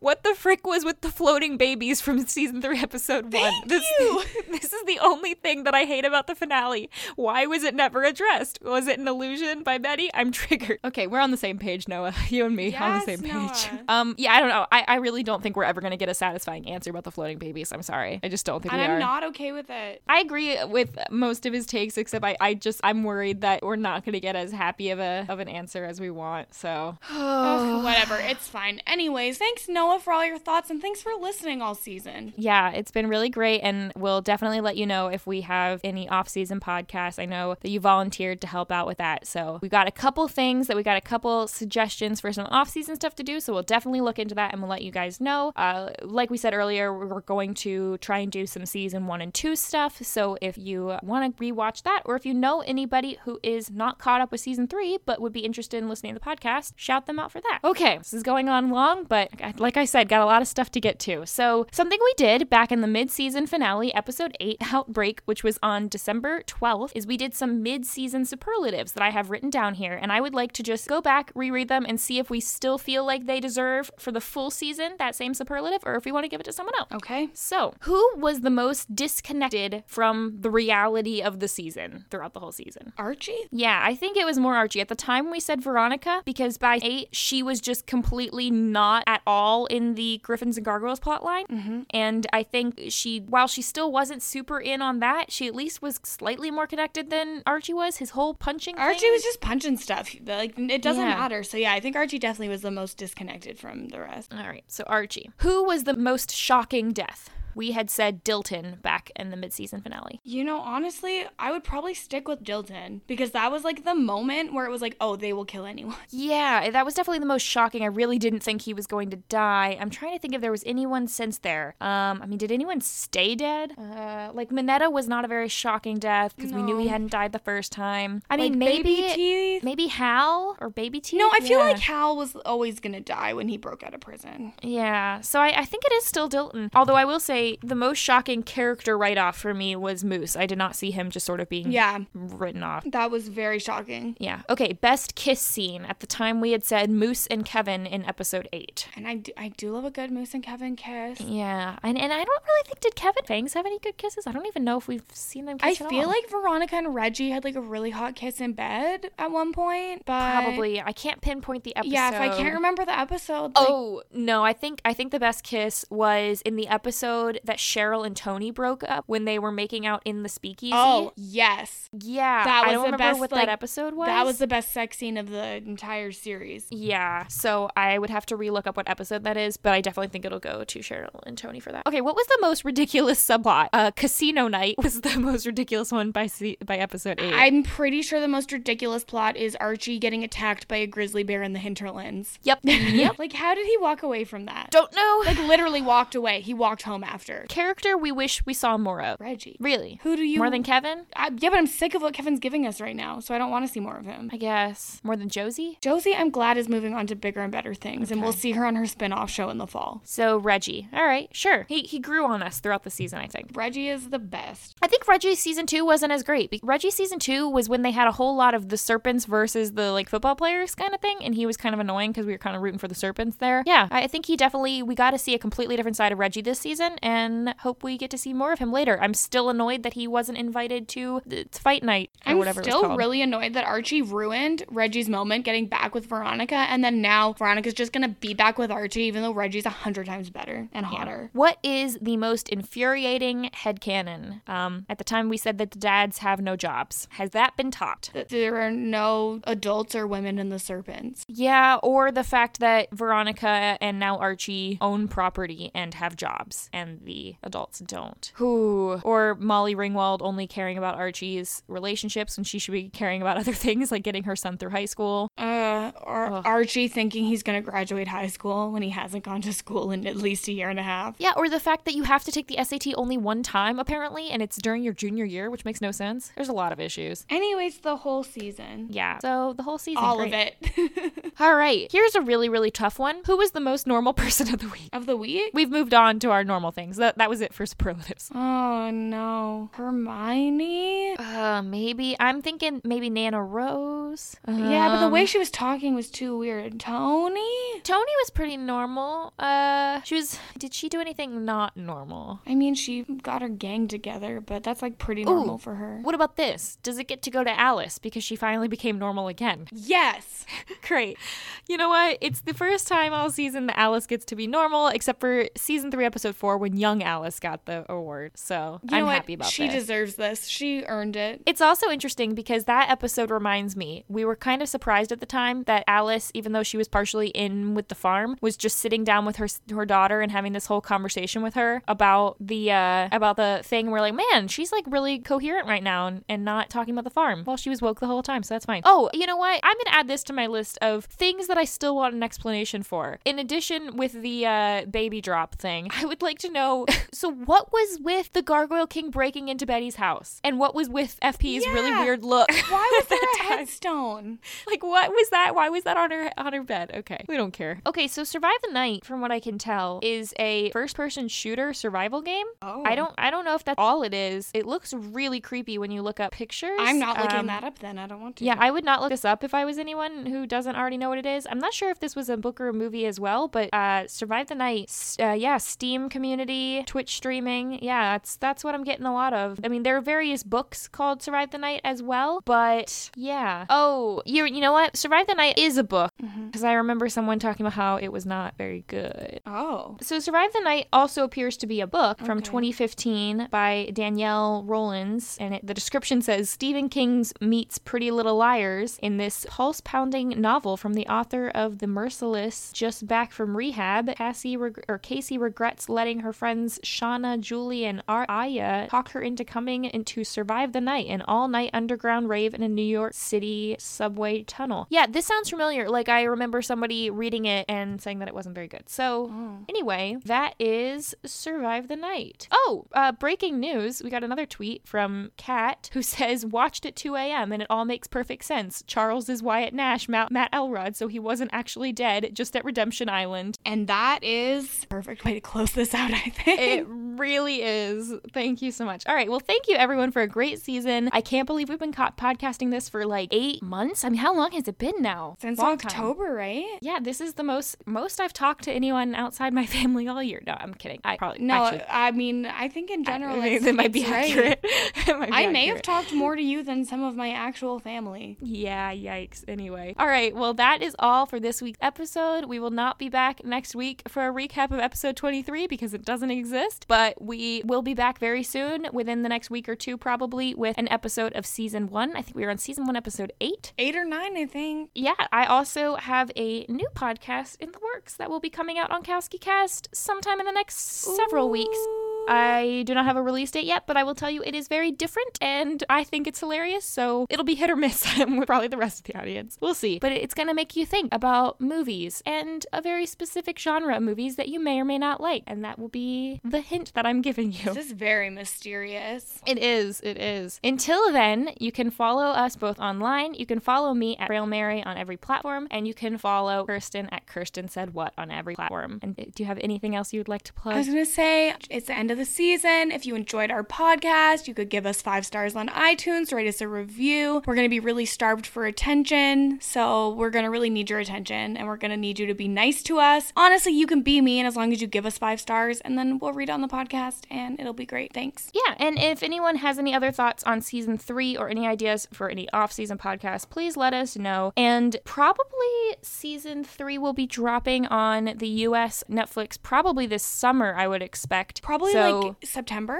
Yeah, so when that comes out, if you have any friends who are watching Riverdale for the first time, feel free to mention our podcast, because that would be a really great bump for us with probably a lot of people who are not watching it live, but will watch it on streaming services. So just another thing to look out for. Sorry this podcast went on very long. You know, we started the season with a couple long podcasts, got a little short toward the end, but, you know, back at it, so. It's the finale, okay? Like, everyone can just deal with it, okay? Come on. Thanks for listening. We've appreciated it so much. Is there anything yeah. else, Mary? Are we done? No, that's all. Thank you. Okay. Bye. Bye.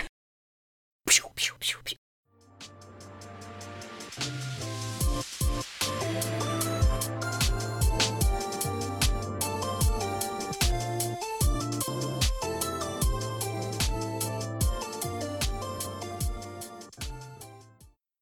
Shut up, Hiram. Just stay in jail.